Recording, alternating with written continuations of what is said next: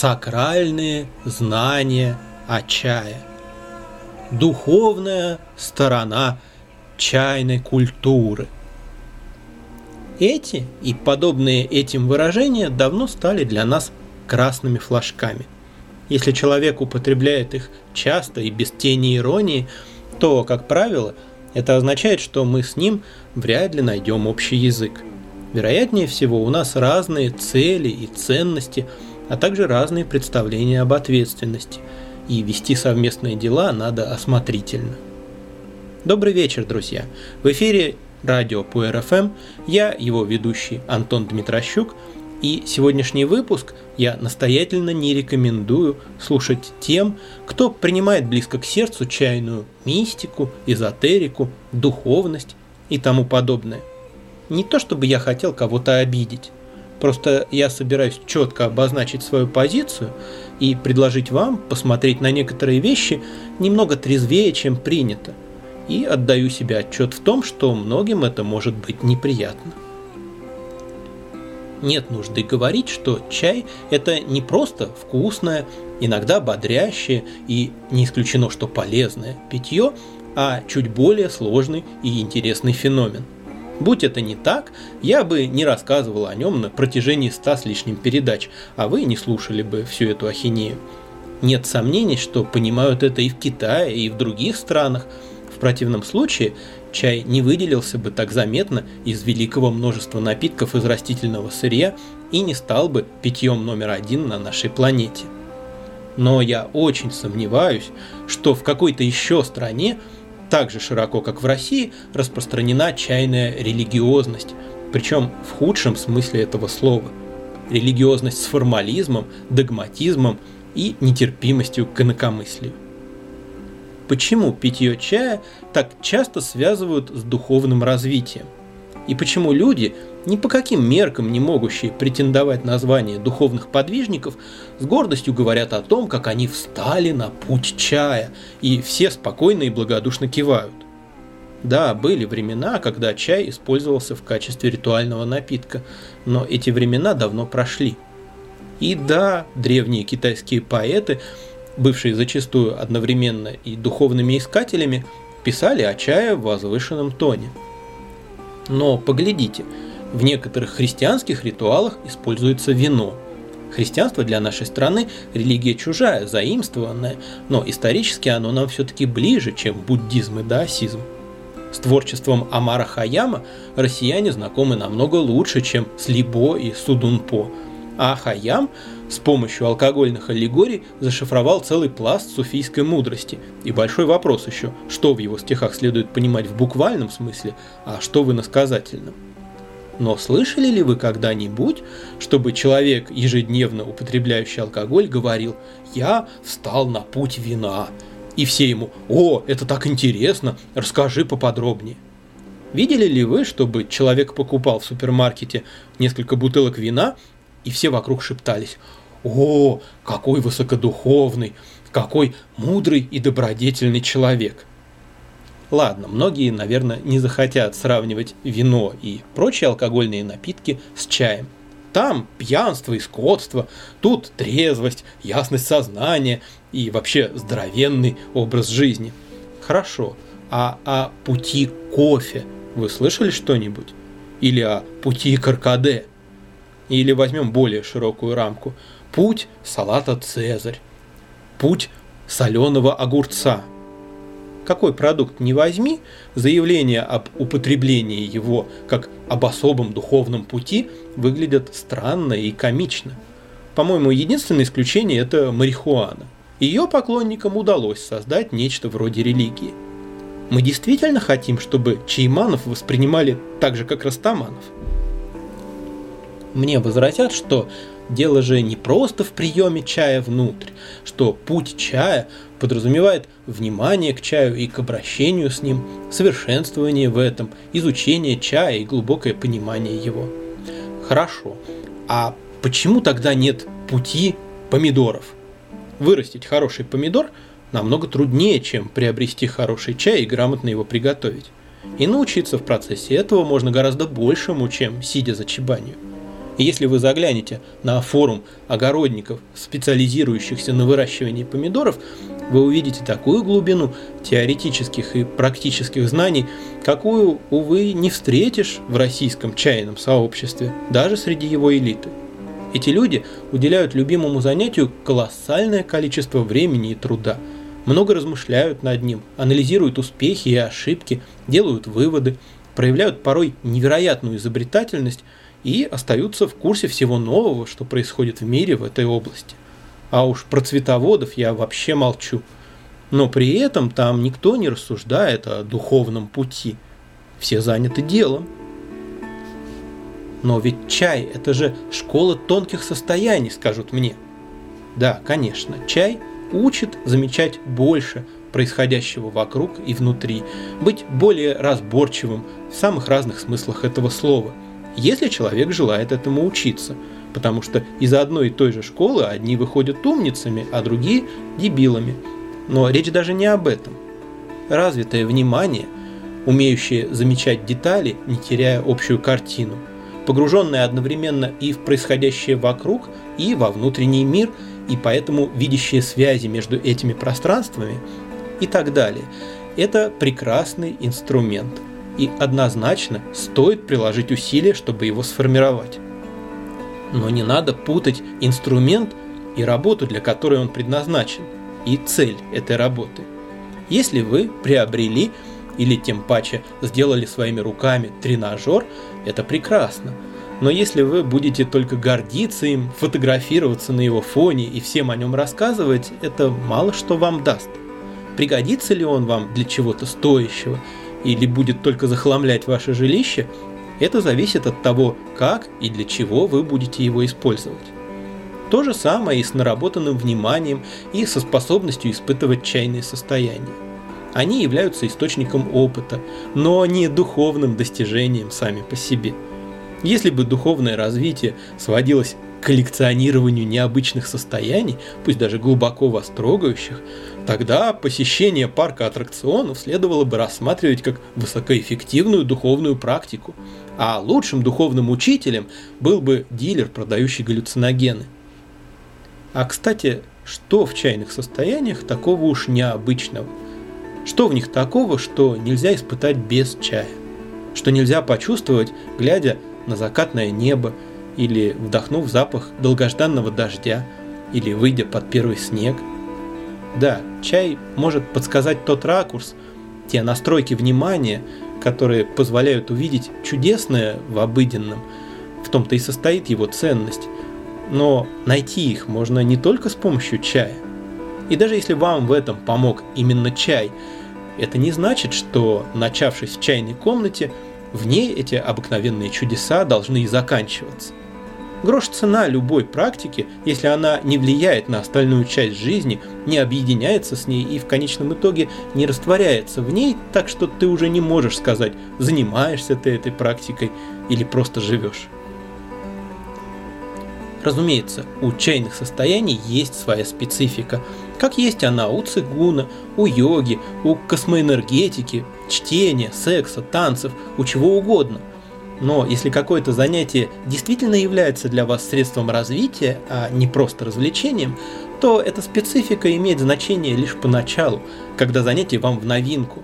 И очень быстро вы научаетесь видеть за частными особенностями этой практики общее и большее, в сущности себя. Недавно мне довелось услышать удивившее и, надо сказать, неприятно удивившее меня мнение – что, дескать, есть люди от природы предрасположенные к медитации вообще и к погружению в чайные состояния в частности. А есть люди, которые от природы же к этому не способны. Ну вот не дано. Причем собеседник ссылался ни много ни мало на Далай-ламу. Я не знаю, что конкретно имел в виду Далай-лама и правильно ли его поняли, да и не очень-то мне это интересно – но с какой стати я, простой русский пастафарианец, буду принимать в расчет мнение Далай-ламы? Но, по-видимому, здесь речь идет о каком-то ином понимании медитации, нежели мое, о каких-то экстраординарных, резко измененных состояниях сознания. Для них, возможно, и нужен какой-то талант. Но чай-то тут при чем? Чай-то как раз отвлекает от поиска все более острых ощущений, показывая, как увлекательно то, что вы и так чувствуете все время. И это, в моем понимании, и есть медитация. И, по-моему, нет ничего более естественного, и невозможно себе представить, чтобы кто-то от природы был к этому не способен. Другое дело, что не всем это интересно. Ну и слава богу, в жизни полно других интересных вещей.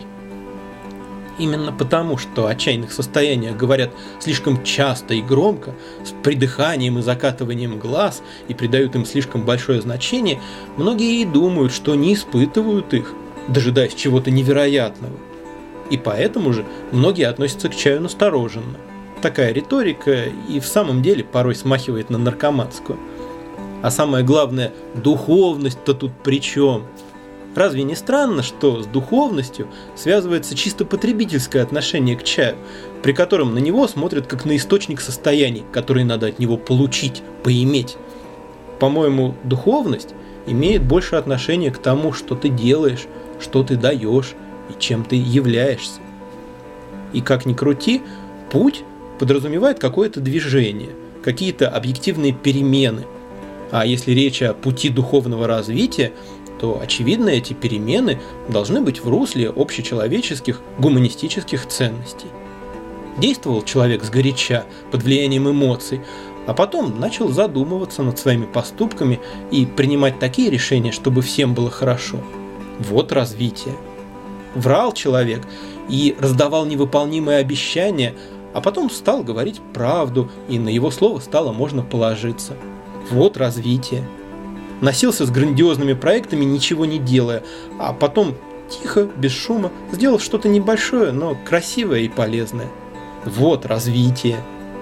Жил только для себя, а потом начал делать что-то и для других. Вот это развитие. А получше ощутить такую или секую чакру, что-то в очередной раз якобы осознать или получить очередное откровение от своего высшего «я», это никакое не развитие, а, извините, баловство. Все эти эзотерические достижения к жизни имеют примерно такое же отношение, как прокачивание персонажа компьютерной игры.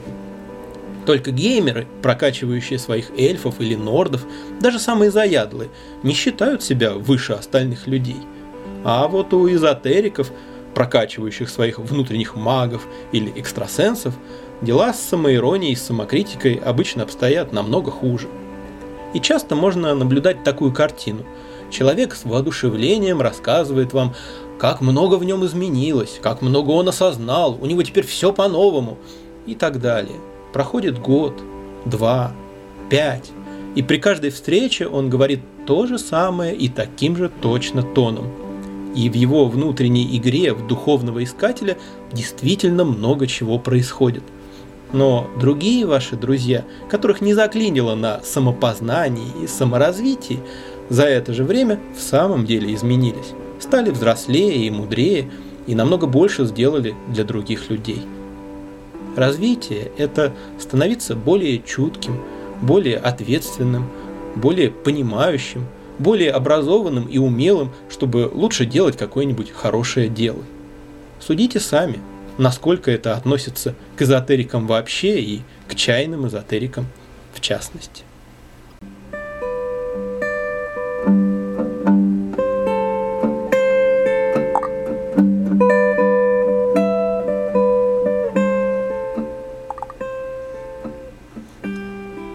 когда я слышу выражение «чайная культура», произнесенное с особым таким отношением «чайная культура», внутри у меня на пульте тоже загорается красная лампочка. А уж если к нему добавляется слово «продвигать», начинают выть сирены. Чай, разумеется, не висит в пустоте. Вокруг него формируется сложная среда, система, состоящая из предметов, процессов и взаимоотношений – Веками и тысячелетиями люди разрабатывали чайную посуду и чайные принадлежности, способы приготовления и употребления чая, этикет, вплоть до языка жестов. Во всем этом люди не могут не воплощать свои взгляды на мир, свое понимание красоты и гармонии, свое стремление к совершенству. Все это и образует культуру. Но внутри этой культуры существуют разные, скажем так, слои. Настолько разные, что между ними очень мало общего. Настолько разные, что они находятся в противоречии друг с другом. Они направлены в противоположные стороны. Одно дело – культура, которая естественным образом вытекает из свойств самого чая, и в центре которой находится чай как таковой – Хороший чай требует грамотного и искусного обращения, и мы совершенствуем свои навыки работы с ним. Хорошему чаю необходимо уделить время и внимание, и мы заботимся о том, чтобы восприятию чая ничто не мешало, соответствующим образом организовывая свою жизнь. Впечатление от чаепития зависит от того, что окружает чай, и мы подбираем посуду, которая будет соответствовать чаю, и музыку, которая будет ему созвучна – переживания, связанные с чаем, глубоко затрагивают нас, и мы просто не можем относиться к чаю неблагодарно, небрежно и цинично. И так далее. И невозможно определить, где эта культура начинается и где она заканчивается. Она неотделима от чая и от нас самих. Все это происходит так же естественно, как дыхание, и было бы нелепо придумывать для этого какие-то правила. И совсем иное дело, когда культурой называют какие-то искусственные, громоздкие, безжизненные конструкции, выстроенные вокруг чая. Когда церемониал, формальности, условности и традиции, по большей части вымышленные, наделяются самостоятельной ценностью в отрыве от чая. Когда всерьез обсуждается, носочки какого цвета должен надевать мастер перед гунфуча, и как надо держать руки, и как надо держать спину – и так до бесконечности. Все это чрезвычайно увлекательно, но при чем тут чай? Почему-то в других областях человеческой деятельности, даже сложных, даже редких, даже таких, которые не каждому по плечу, все как-то яснее. Возьмем поэзию. Есть определенные правила стихосложения. У стихов существует размер и метр. В хоку три строки – а в сонете 14 и так далее. И искусство поэта состоит в виртуозном владении этой формой. Но все же не соблюдение этих правил делает стихи стихами. Без вдохновения, без души, без живого чувства они будут просто мертвыми рифмованными строчками. И в то же время мастер может создать шедевр, пойдя всем правилам наперекор. И все это рождает потрясающее разнообразие. Уильям Шекспир – и Федерико Гарсия Лорка. Это абсолютные противоположности, это существа с разных концов Вселенной, но оба гении.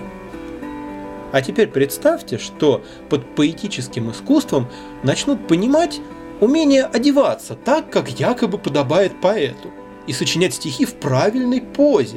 И настоящий поэт должен писать гусиным пером, в крайнем случае чернильной ручкой. А вот набирать стихи на ноутбуке – это не настоящая поэзия. И все в таком духе. До самих стихов при этом никому не будет дела, их не будут знать и понимать. Согласитесь, этот бред был бы поднят на смех. Но в чае люди с аналогичным подходом пользуются уважением, и у них множество поклонников и учеников. Причем, если у таких учителей за их системой стоит личный опыт, хоть как-то одухотворяющий эти догмы, то ученики зачастую бездумно воспроизводят то, что могут рассмотреть, и получается уже совершенная мертвечина. И мне трудно отделаться от впечатления, что подобные вещи, вот это вот чайное фарисейство, это нечто по своей сути противоположное духу чая. Точно так же, как вандализм религиозных фанатиков противоположен тому, чему, по идее, учит их религия. А ненависть и презрение ко всему чужому противоположны подлинному патриотическому чувству. Ведь не бывает двух одинаковых чаепитий. Каждое чаепитие неповторимо. Каждое чаепитие ставит перед тобой новые задачи и дарит новые переживания. Наблюдение за этими вечными переменами и является залогом развития. И, по-моему, чай прямо-таки сам подталкивает к поискам, к экспериментам, учит неоднозначности, гибкости и широте взглядов – и когда этот живой поток пытаются заключить в какую-то застывшую форму, изобретают какие-то рамки и нормы, ученики стараются копировать учителя, а учитель раз за разом копирует сам себя. Какая же это культура? сплошь и рядом от чая уходят еще дальше. Оценивают человека, делающего чай, потому хорошо ли он развлекает гостей в процессе чаепития, как будто это массовик-затейник или тамада. Или ожидают и даже требуют от него каких-то определенных нравственных качеств, например, нерушимого спокойствия или мудрости, или какой-то сверхчеловеческой толерантности – вы не представляете, сколько раз я слышал от людей, пишущих безграмотные или откровенно лживые статьи о чае, «У, вы нам возражаете, вы нас критикуете, вы, наверное, нечаянный человек». О человеке с великолепной чайной коллекцией, откровенно и без стеснения обсуждающим чай коллег в процессе рабочей дегустации могут сказать, что он не смог создать по-настоящему чайную атмосферу и тем самым испортил впечатление о чае. А о человеке, продающем, иначе не скажешь, дерьмо, могут сказать, что он очень позитивный и легкий в общении, и поэтому приносит много пользы чайному сообществу. Я не могу найти ни одной другой профессии, которой о человеке судили бы в первую очередь потому, насколько политкорректно его поведение и насколько оно вписывается в какие-то стандарты. Ну представьте себе, что вам кто-нибудь скажет, этот пожарный на дежурстве находится в недостаточно возвышенном и умиротворенном состоянии, он плохой пожарный. Или этот программист позволяет себе критически отзываться о коллегах, поэтому код, который он написал, мне не нравится. Или у этого бухгалтера приветливая улыбка. Значит, она очень хороший экономист. Чушь какая-то, правда? Кем бы человек ни работал, его профессиональный уровень оценивают по профессиональным же знаниям и навыкам, а не по манерам и возвышенности его состояния. Пожарный должен тушить пожар и спасать людей, программист писать программы, бухгалтер хорошо вести отчетность предприятия. А человек, который продает чай или поет им людей – должен иметь, во-первых, качественный чай, а во-вторых, глубокие теоретические знания о чае и наработанные практические навыки. Он должен знать чай, разбираться в нем и хорошо его делать. На этом и основывается чайная культура. А все остальное – это второстепенные вещи, которые не должны вытеснять и подменять с собой главные. И, возможно, это прозвучит категорично, но вот честно – я еще не встречал человека, который работал бы с по-настоящему хорошим чаем и имел бы действительно глубокие знания о чае, и при этом придавал бы какое-то принципиальное значение соблюдению формальностей во время чаепития или много рассуждал бы с важным видом о пути чая. Есть люди, пьющие отличный чай и очень трепетно, почтительно к нему относящиеся, но они очень мало говорят, просто тихо светятся.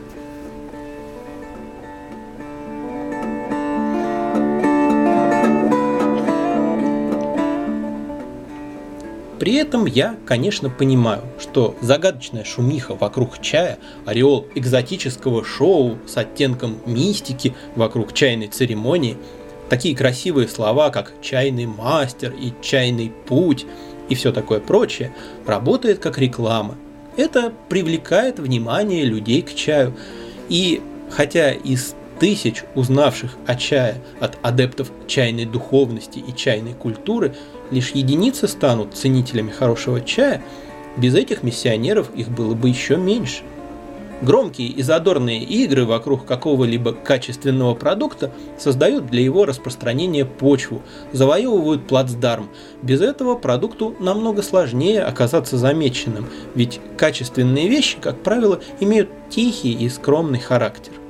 Не будь Виногродского и Баева, а потом Баста и Гуфа, ставших проводниками пусть своеобразной, но все-таки культуры, очень может быть, что хороший чай был бы сейчас в России так же мало доступен, как и хороший табак. На форумах любителей табака могут обсуждать, например, когда в Москве снова появится партия сигарет над Шерман, а это бывает не каждый год, и в каких киосках их можно будет застать. Так могло бы быть и с каким-нибудь приличным пуэром. И вообще, интерьер в псевдовосточном стиле, чайный мастер с плавными движениями и какие-нибудь древние легенды для начала на самом деле подойдут намного лучше, чем, допустим, статьи Хризолита или Админа Мо. Но с другой стороны, Кинофильмы рекламируют с помощью трейлеров. В нескольких минутах собраны самые яркие кадры и эпизоды.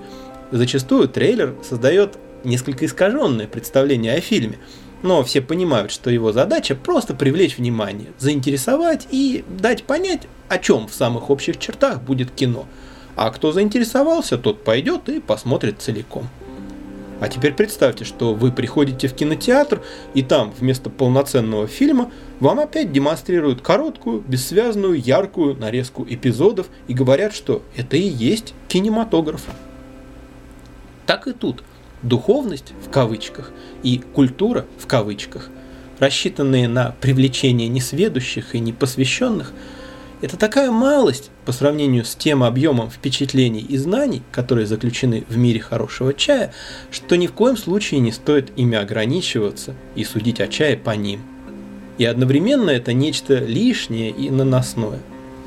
Я позволю себе напомнить вам известные слова, приписываемые мастеру Сен-Нарикю. В чем заключается истинная душа чая? Принести воды, собрать хворост, вскипятить воду, сделать чай, преподнести его на алтарь, предложить другим людям, выпить самому. А мастер Тикнатхан, тот самый, цитату которого про неторопливо вращающуюся землю так любят в чайных пабликах, когда его спросили, в чем состоит путь чая, ответил еще проще. Просто пить чай.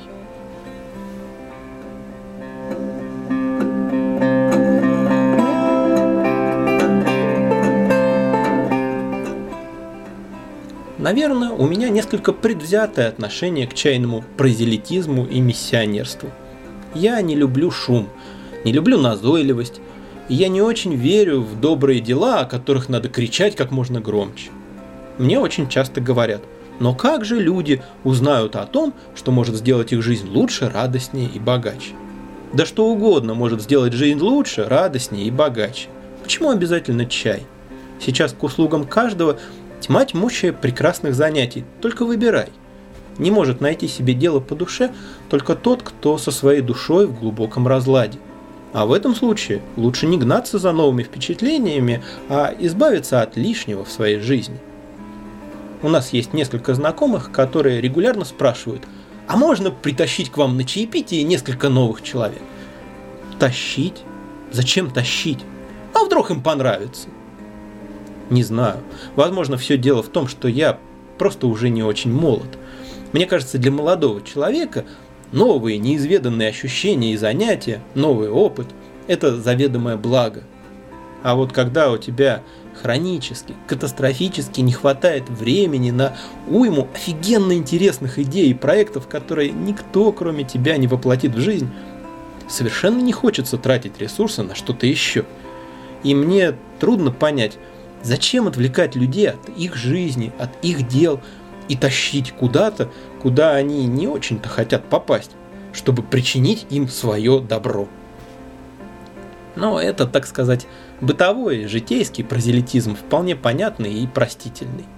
А в чайном сообществе много проповедников и организаторов, которые ставят перед собой масштабные задачи – создать новый большой проект и объединить всех, кто идет по чайному пути или что-то в этом роде. Таким людям всегда кажется, что любители чая очень разрознены, что они друг о друге не знают, что они друг с другом не контактируют, и с этим надо срочно что-то делать. Меня всегда это удивляет. Я вижу совсем другое. Многие чайные люди прекрасно осведомлены друг о друге. И если они не проводят все время в компании друг друга на каких-то тусовках и фестивалях, так это потому, что у каждого из них есть дела, за которые они несут ответственности, в которые они вкладывают много сил. Но порой они создают успешные совместные проекты, красивые и полезные. Есть, например, чайный глобус Сергея Пурюшина, к наполнению которого подключилось много знающих людей. Есть T-Tips, есть Лето чай и так далее – даже самые разные люди оказываются способны найти компромисс и способы взаимодействия, удобные для всех. Так что, если хочется принести сообществу пользу, то почему бы не внести свой вклад в один из таких проектов? Оказывается, нет. Такая роль миссионеров-объединителей обычно не устраивает. Им нужно, чтобы все объединялись под их знаменами. Причем стоит слегка коснуться их деятельности, как сразу же наталкиваешься на условия и ограничения. Размещайте у нас свой контент, мы хотим объединить всех, только вот это не пишите. И в таком тоне лучше не говорите. И вот эту тему, пожалуйста, не затрагивайте когда за видимостью радушия и открытости скрываются, да не особо и скрываются, жесткие установки, это, конечно же, отталкивает. Я думаю, поэтому таким людям и видятся между чайными людьми стены, которые надо преодолеть. Это их собственные стены. На этом все на сегодня о чае. Живительным глотком американского примитивизма поделился с нами Дэниел Бакмен.